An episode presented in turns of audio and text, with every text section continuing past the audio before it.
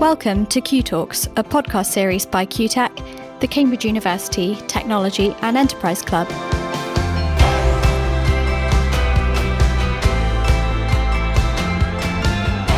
I'm Shreya. And I'm Thomas, and we are your hosts for Q Talks, a series for aspiring innovators in which we talk about the typical and not so typical journeys of making ideas reality and changing the world.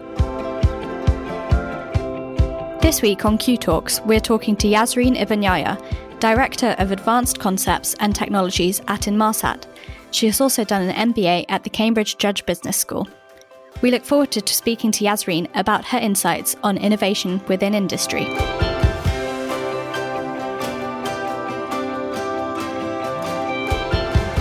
Hi, Yasreen. Hi, Thomas. Welcome to the show. Thank you very much for having me. Well, we're delighted to have you, and, and maybe to give our listeners an introduction, uh, you can start with a brief overview of your background. Sure. So um, I guess I would start with my role, basically. So I, I, am the director of advanced concepts and technologies in a satellite company called Inmarsat. And Inmarsat provides um, global satellite connectivity to anything that is on the move. And what I mean by that is means whether you're in the air for so the aviation market basically, or at sea for the maritime market, or inland for like remote location or humanitarian application, you will probably probably need a satellite communication for uh, any operational uh, applications.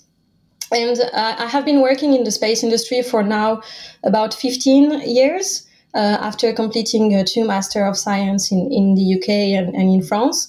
So I'm basically an engineer, uh, working still in engineering. And my role at the moment is very much about how to make innovation happen in, in my industry and in, in the company I work for. And you can almost qualify me as a um, satellite communication uh, intrapreneur uh, who works very much with entrepreneurs. Nice. And and now we, we, we also know what got you the title of rocket scientist at the Judge Business School in Cambridge. Exactly. So yeah, I completed my uh, my MBA, executive MBA, about two years ago, and and we're a cohort of about eighty people, and everybody coming from very different backgrounds and, and industry, and, and mine is space. So I, I think there's something very uh, mysterious and, and magical about space. So yeah, I'm sometimes called a rocket scientist, the cosmic girl, anything people like. It's quite funny. It's quite quite nice. But uh, I think the, the, the, reason why people do that is because it's uh, it's quite rare to find a woman in the in innovation, in space, in engineering, leading um, advanced research. So uh, so yeah. I'm quite glad they call me this way.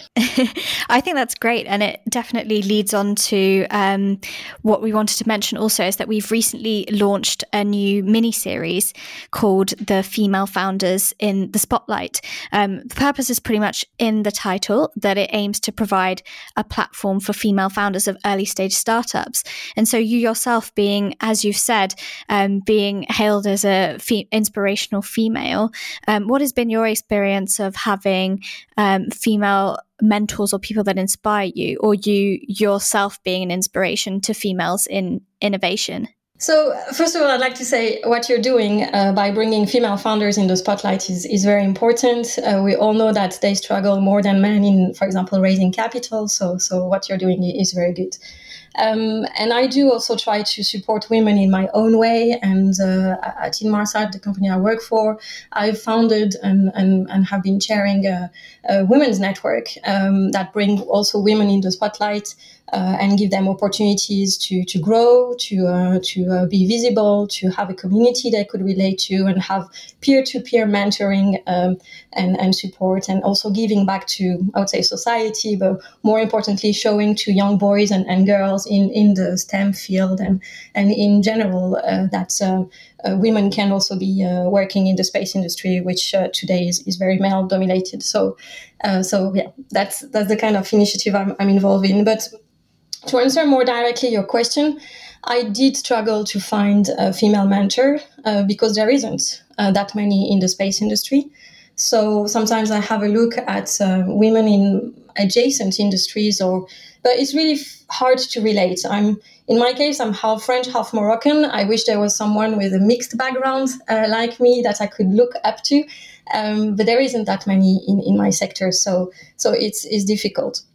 But um, yeah, when it comes to mentoring, I would say it's important for women to be mentored and to mentor. And i do mentor graduates as well as women much more older than, than me. And it's quite eye-opening because you can see women suffering a lot from uh, lack of confidence and not putting themselves out there but what I think is also important, we should look at um, in general is is going beyond the mentoring, but actually the sponsoring. And if people who have a seat in the executive room, whether they're men or women, and they can be the advocates and the sponsors of talented women they can spot, then they should be their ambassador, ambassadors in, in that boardroom and, and bring them forward. Yeah, I think that's a really a really good point about um, promoting. If you are yourself a, um, in a position that you can help other other females, I think that's great. Um, and so to to talk more on that point, you've mentioned that um, you are in charge of advanced technologies at Inmarsat. Um, maybe you could talk to us a little bit more about what that involves. Yeah, yeah, sure.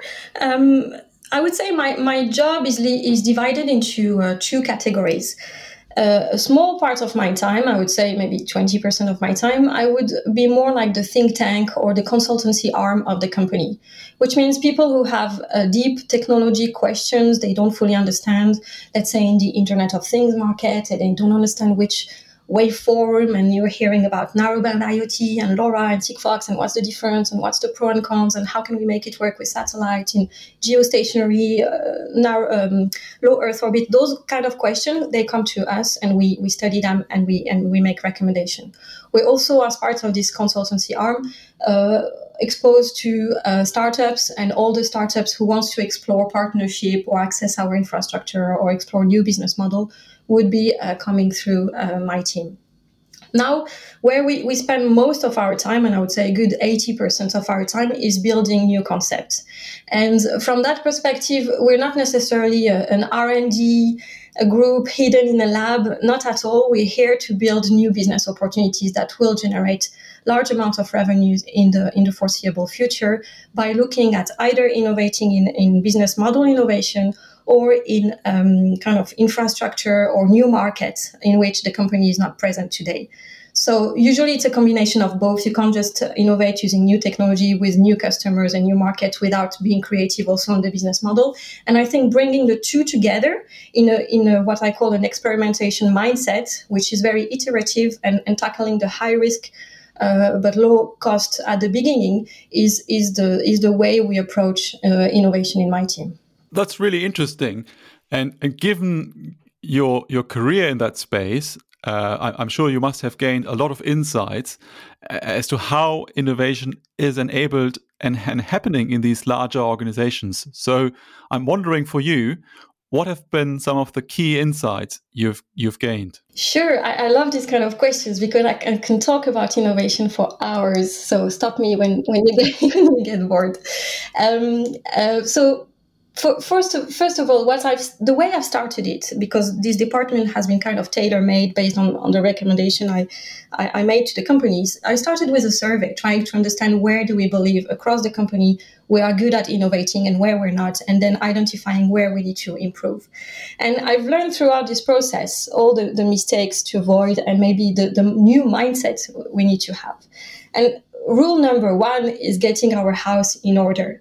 Don't even try about thinking of innovating and creating new, yet another new product without having your existing portfolio of product very well benchmarked against the industry average. What is your year on year growth? Is it better or worse than the uh, uh, industry average? Because if it's worse, then you have to ask yourself the question do you need to throw more money into it or do you need to kill the product?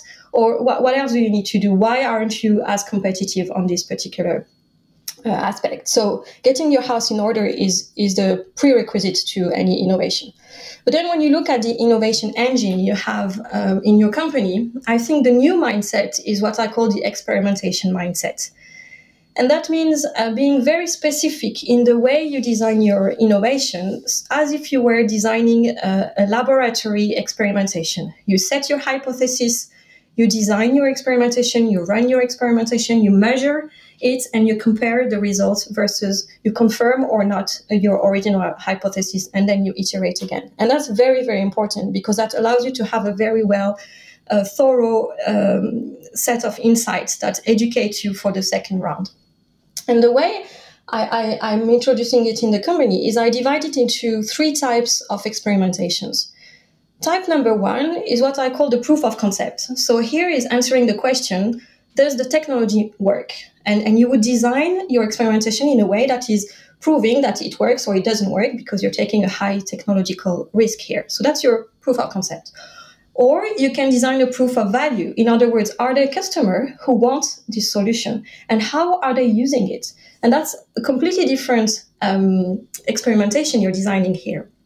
Or finally, uh, build a prototype which answer the question can you actually make it at the right price point price point at the right performance point? Or all those questions. But you do not do the three at the same time because then you don't know what you're measuring. So I, I do enforce uh, the fact that we're very much staying away from the business case approach, which is very much the way projects are done when it comes to what I call incremental innovation. When we when we go and present a business case to, to a board and say this is what we're gonna do, we know already the market, most likely we probably already know the technology, we know the distribution channel. It's quite easy to say we're gonna make 5, 10% year on year because we, we have all these elements under control. But when you're talking about disruptive innovation, where you it's greenfield market, you've never entered that as your as the company, it doesn't mean it hasn't been done somewhere else. Then you, you take more this uh, option value mindset, which is you're saying, I'm asking you, I don't know, 50k or 100k, whatever, but that gives you a foot in the door. That gives you the the option to continue exploring, and you can decide if yes or no you want to stay in this game or you you want to to step away. So that's that's a very different way of approaching uh, innovation i think at least the, the way we, we do it. And, and finally i approach innovation just like i would be a venture capitalist which is i'm here to do a portfolio of innovation i don't go all in with only one opportunity i have a portfolio at the moment of maybe 15 20 different projects some of them will succeed some of them will die each one of them dies for, for all sorts of reasons that I had not foreseen at the beginning of the project. But that's that's fine because that's by having this portfolio, you're betting on some opportunity to succeed, you're betting on others to not to succeed. You've designed your, your experimentation in a way that you're learning from all of them, and it's all very important feedback that is useful for the future. I think that's really interesting insight to hear.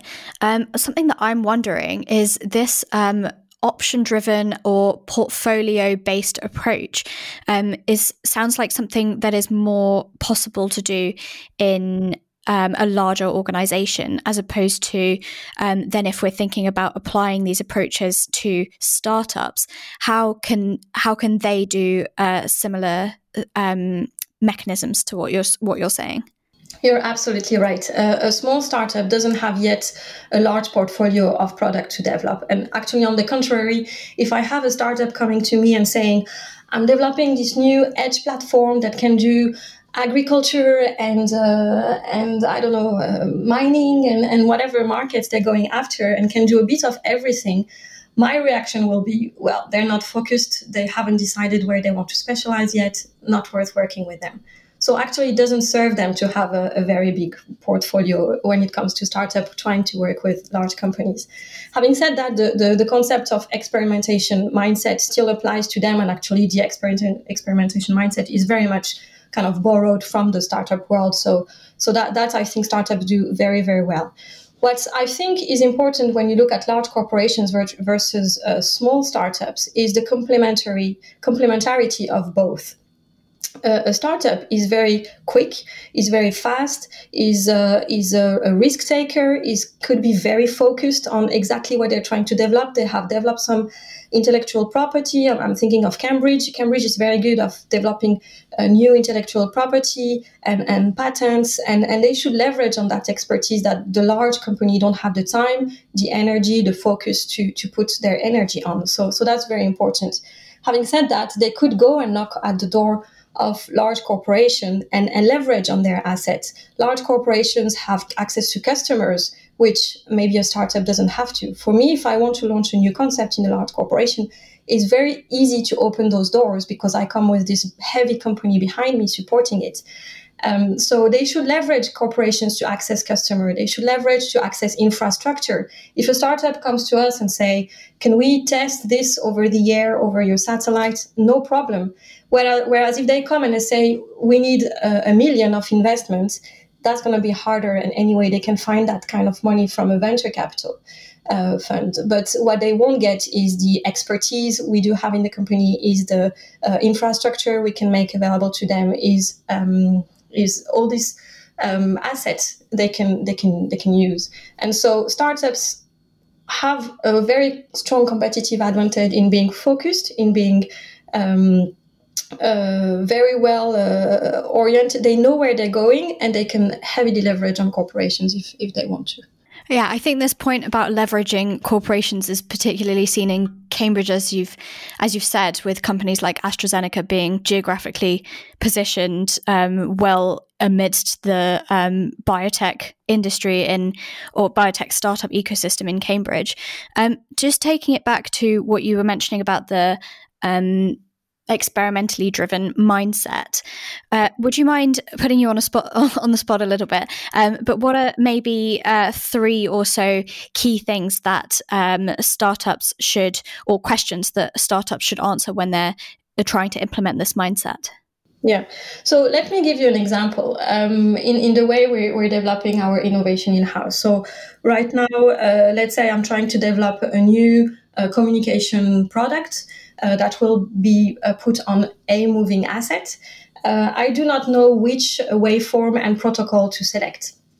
So I would do more like a, a, paper exercise to look at maybe all the all the the various uh, waveform available on the market and what are the, the different ways I could implement them. I would probably look at all the products that are existing on the shelf to uh, ensure uh, I don't have to to have a heavy non-recurring engineering development cost and, and I would use existing software defined radios and, and, things like that to do a very quick proof of concept that is not yet my final prototype or my final product, but is validating maybe what is the throughput I can achieve with those two or three different waveforms.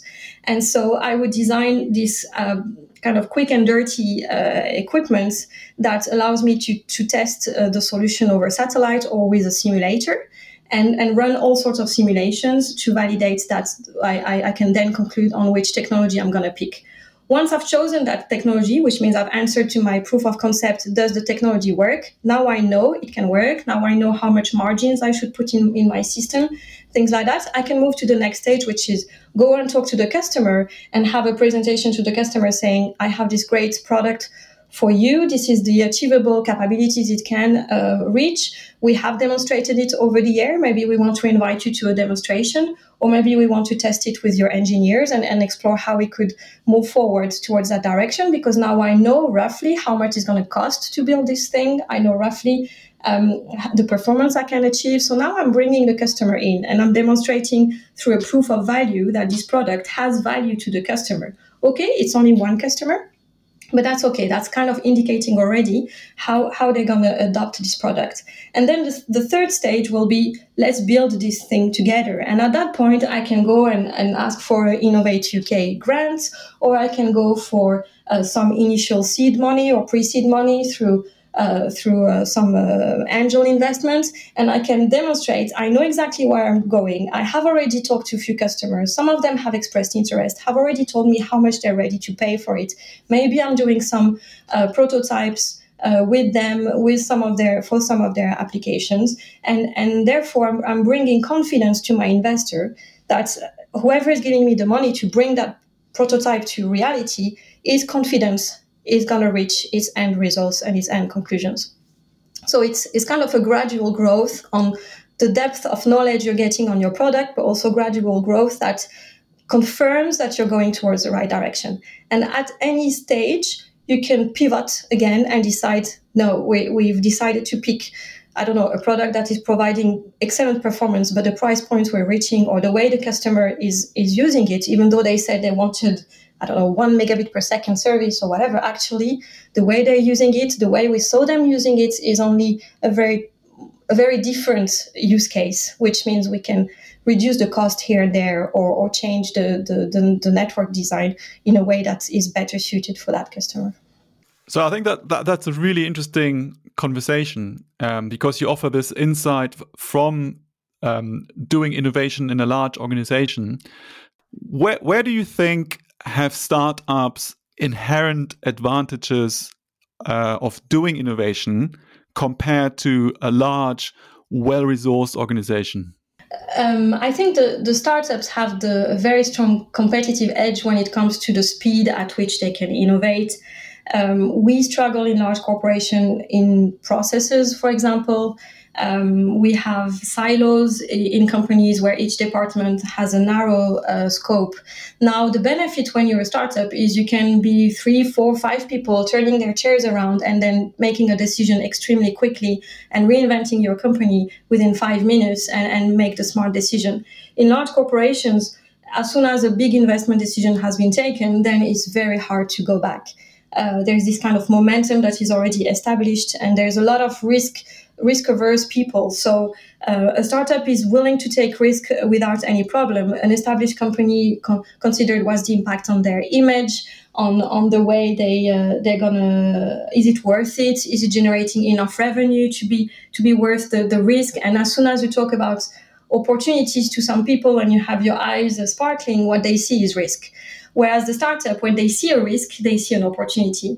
And, and I think that that difference of, of mindset makes the startup extremely creative, extremely innovative. Uh, they connect the dots um, much uh, quicker and, and, and probably much better than an established uh, company then of course there's different things that they don't necessarily know how to tackle and, and we have many more experts in large corporations but they learn quickly as well those people are um, are extremely um, smart in in the way they uh, they go from knowing nothing about how to manage your supply chain or your manufacturing into expert in in how to build a product uh, anywhere in the world or or how to manage a team how to manage their finance. So those aspects are, are those skill sets are, are acquired very very quickly by by the entrepreneurs so, taking this on a slight tangent, given your unique position as an innovator within industry, and given that many of our listeners are debating career options and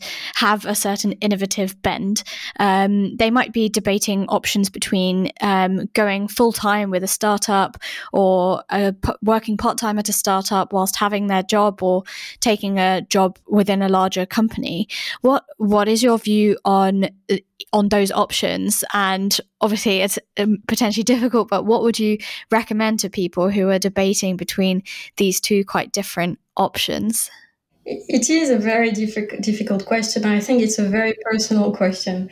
Um, personally, I, ha- I, haven't done it. Let, us face it. I'm still the uh, the uh, intrapreneur staying in, in the corporate world. So uh, I don't know how to advise best. But what I would say is, if you're early in your career and you're, for example, finishing your PhD or have finished your PhD, you came up with very very bright ideas that you're about to patent and you think there's a business behind it, then I would say just do the jump and, and go ahead and, and try it because there's no consequences for you in, in sacrificing between brackets two, three years of your life in building this business.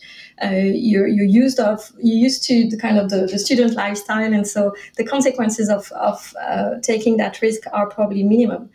Um, so I would say, yeah, go go for it if you're early in your career. When you're in your mid career and you don't know yet uh, whether your new ID is something you should like, should you quit your job and, and go all in or not, is a very hard one because there are probably family consequences and financial consequences that that are uh, difficult decisions to to take. But if you can handle the two uh, in parallel for as long as you can, so you can secure that transition, I, I would I would do it probably in, in, parallel. Having said that, as the angel investor, when I see a when I see a, a, an entrepreneur coming forward and saying I'm still part time working or I'm still full time working, it sounds like the startup hasn't committed yet to to the product they're they're working on. So it's it's very hard, very very hard to to give a recommendation. Mm, there there lies the essential dilemma. Um, something else that I'm curious about, um, given that, as you said, there aren't that many um, people or especially uh, mentors within the space industry. Are you able to maybe talk to us about a um, project that you've previously done then that is public that is public knowledge? Yeah, sure. Um, for example, um, I, I, worked for a while on the maritime safety uh, market. And um, so maritime safety is the core capability that uh, Inmarsat provide, which is uh, providing safety of life at sea uh, so when a boat is in distress, you could organize the rescue and, and, coordinate the rescue of that boat. And we have access to all sorts of database information of what's the size of the boat, how many, uh, I don't know, lifeboats there on board, and, and et cetera, et cetera. So I worked on the second generation of that, that is introducing maybe uh, new new capabilities. That is the operator, for example, who works on boat A and then move to boat B to have exactly the same um, maritime framework, where maritime safety framework on those screens. So harmonizing and standardizing those tools uh, developing new waveforms that are more efficient in the way we send the information, developing chat capabilities that allow rescue coordination centers uh, to create a, a, chat room between uh, all the boats that are in the vicinity of the boat in distress, as well as coordinating with various rescue coordination center. Uh, let's say there's a boat in distress in Japan, then you could have the rescue coordination center in Japan creating a chat room with all the boats around the boats that has sent a distress alert and, and kind of coordinating that rescue in an efficient way. So it's adding all those features that are not necessarily revolutionary, especially when you look at chat and things like that, but for the maritime market and particularly for the safety market are, are quite new and they take years they take five years ten years sometimes to get approved by the international maritime organization. So we're still in the process. Those are our designs i worked on maybe uh, five years ago and are still in the process of certification. So sometimes when you when you work on innovation that are related to topics that are re- regulated heavily uh, it may take a very long time to reach the market but they, they bring a, uh, um, an edge to, to the rescue coordination well, it, it certainly sounds like a very worthwhile effort and, th- and thing to do. Maybe a, a final question to wrap up everything. Given you're someone who has been working in the space industry for some time, we're wondering how do you view the various entrepreneurial activities that are going on around the world in enabling people to live or travel in space? Um, that's a that's a good question. Uh, so travel in space is, is very much related to space tourism. I say today is very much uh, led by the, the, the billionaires of this world. So you have uh, Richard Branson with Virgin Galactic. You have Jeff Bezos with a Blue Origin or Elon Musk with the, the BFR, the Big Falcon rocket. And they're all trying in one way or another to, to enable space tourism in uh, what we call orbital or suborbital or even lunar uh, orbits. Um, so uh, I'd love, I think, if you have a hundred or two hundred thousand dollars available, uh, I think it would be a dream to to to see the Earth from space and uh, and be uh, this uh, realize my my five year old dream of becoming one day an astronaut. So so yeah, I think it's great initiatives. What um, having said that is targeted to a very small um, group of people, and, and I don't see how quickly we, we're going to make this achievable and affordable for for the for the mass. Having said that, there's as you said, there's another thing happening, which is exploring living in space and that's quite interesting because um, because I think it's human nature to try to explore um, the world, and, and I think we've explored everything we could on Earth. So so the natural thing to do is explore space, and uh, and right now we can see a big race uh, going for the moon. And um, maybe you asked me earlier what are the, what are the kind of projects I work on. I, I said I could not disclose it, but this one I can because it's uh, public information.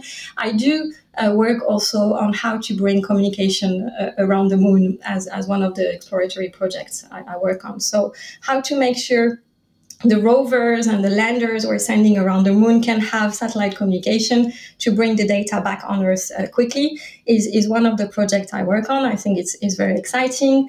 There is uh, the Lunar Gateway happening at the moment, which is the future of the International Space Station that is going to be put uh, soon in orbit uh, around the moon, and that uh, will allow again more innovation and, and research happening there.